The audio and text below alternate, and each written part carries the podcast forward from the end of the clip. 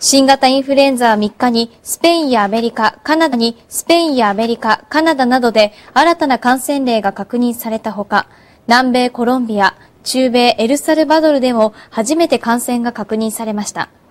日本時間の今日午前に発表されたメキシコの感染者数も大幅に増え、これまでに20の国と地域で1000人を超えました。